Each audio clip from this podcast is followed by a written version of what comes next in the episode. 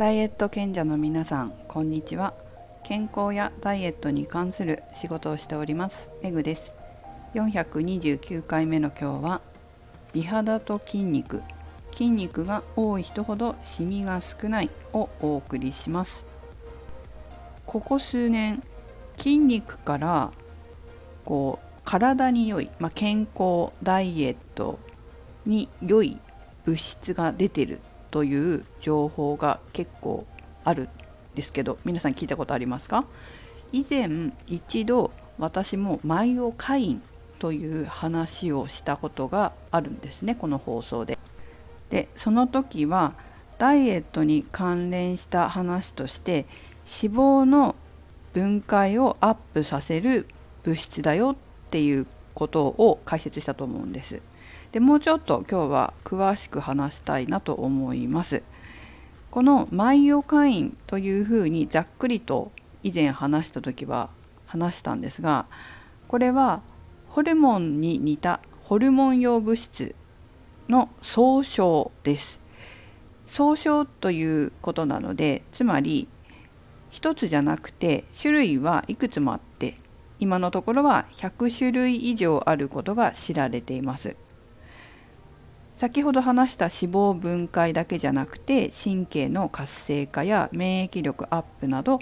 さまざまな効果が期待されている物質です。まあ、そのマイオカインの中には美肌作用がある物質もあってそれがマイオネクチンと呼ばれているものだそうです。でちょっと調べたんですけどマイオカインってことは知ってて、まあ、結局私は健康に関することは調べるんですけど美肌に関することはちょっと調べてなかったので、まあ、たまたま雑誌で見てあこういうのあるんだなと思って調べたらもうすでに2018年ぐらいから地道にこうマイオネクチンの記事があったりしてああ結構前からあったんだなということが分かったんですけれどもまあ、でも知らない方もいらっしゃるかなと思うので今日はお話をしてみました。マイオネクチンこれが美肌の元になっているそうで、まあ、どういうことかというとタイトルにもありましたようにシミ？シミと関連しているのだそうです。で筋肉が多い人ほどシミが少ないという研究が研究結果が今あるとのことでこれはポーラって知ってます？化粧品メーカーの。ポーラがゲノム研究、まあ、遺伝子の研究で明らかにしていったものだそうです。で、えーと、体重あたりの体幹まあ体幹っていうのは体の中の顔腕足を取った部分。まあお腹背中胸とかねそんな感じですね。四肢を外した部分。体幹と下半身の筋肉量がポイントだそうです。はい、まあ、こういう体重あたりの体幹や下半身の筋肉量が多い人ほどシミが少ないんだそうですよ。どうでしょうか皆様。なんかあの本当私もこの仕事をこうしていてダイエットねするじゃない？でダイエットする時に運動したくないから食事だけで痩せるっていう人って本当にこうメリット運動のメリットを何一つ享受できないわけじゃないですか。例えば運動して筋肉を活性化するとこういうマイオカインによって脂肪分解が促進できたりこうシミに関して、まあ、シミがつきにくいというかシミの少ない体質っていうかね体に慣れたりすることがないわけでしょ食事だけで痩せたりすると。ね、筋トレして運動してまあ、筋トレだけじゃなくてもいいと思うけど運動して下半身の筋肉体幹の筋肉をしっかり使うことによって、えー、痩せやすい体質が手に入るだけではなくこうやって美肌の美肌の要因というか美肌を作ることにも役立ってくれるわけですよね。でもね食事制限だけになるとこういったメリット筋肉のメリットは何も享受できないわけですよ。ということで皆様はあどんなねダイエット健康づくりをされていますでしょうか。このマイオカインの作用っていうのは今言った脂肪を分解するとか美肌を作るとかそれだけの効果にとどまらない免疫力アップだったりインスリンを増やしたり、まあ、インスリンを増やすっていうのはちゃんと血糖値を下げてくれるっていうことですね。血糖値と血液の中の糖をこうちゃんと正常に下げてくれる。つまり糖尿病の予防ができるということですそれから神経の活性化をしてくれたり血管の機能を改善してくれたり骨を強くするなどの作用があるそうです。まあ、それとね同時に筋肉量が少ない人ほど寿命が短くなるというデータもありますのでやはり筋肉っていうのはとっても大切です。もうこれさあの何ていうのかな。書いてあることを読んでるだけのように思うでしょでもね私やっぱり本当に幅広い年代の方に運動指導してきたんですけどやっぱりその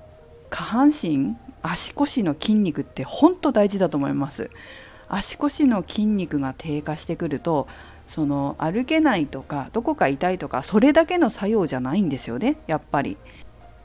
歩けないことで生じるデメリットっていうのもあるわけです副次的に生じるもの歩けないことでえー、例えば血液をしっかりと体の隅々まで届けられないとかリンパの流れが悪くなるとかそういったこともあるのでしっかりと歩けるいくつになってもこれは非常に重要なことだと思います。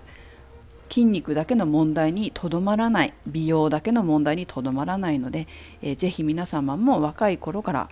筋肉をしっかり使う習慣を身につける、まあ、運動の習慣を身につける。できる範囲からスタートするって本当にいいと思うんですよね。そこからだんだん体力や筋力がついたら少しずつ増やしていけばいいので今はできる範囲でやって習慣化させるっていうことを皆さんにやってもらいたいなと思います。最後におまけです。今ちょっとシミのあの記事を見たからこの話しましたみたいなことを言ったと思うんですけどもう一つあってシミに関して、まあ、最後まで聞いてくださった方プラスアルファですが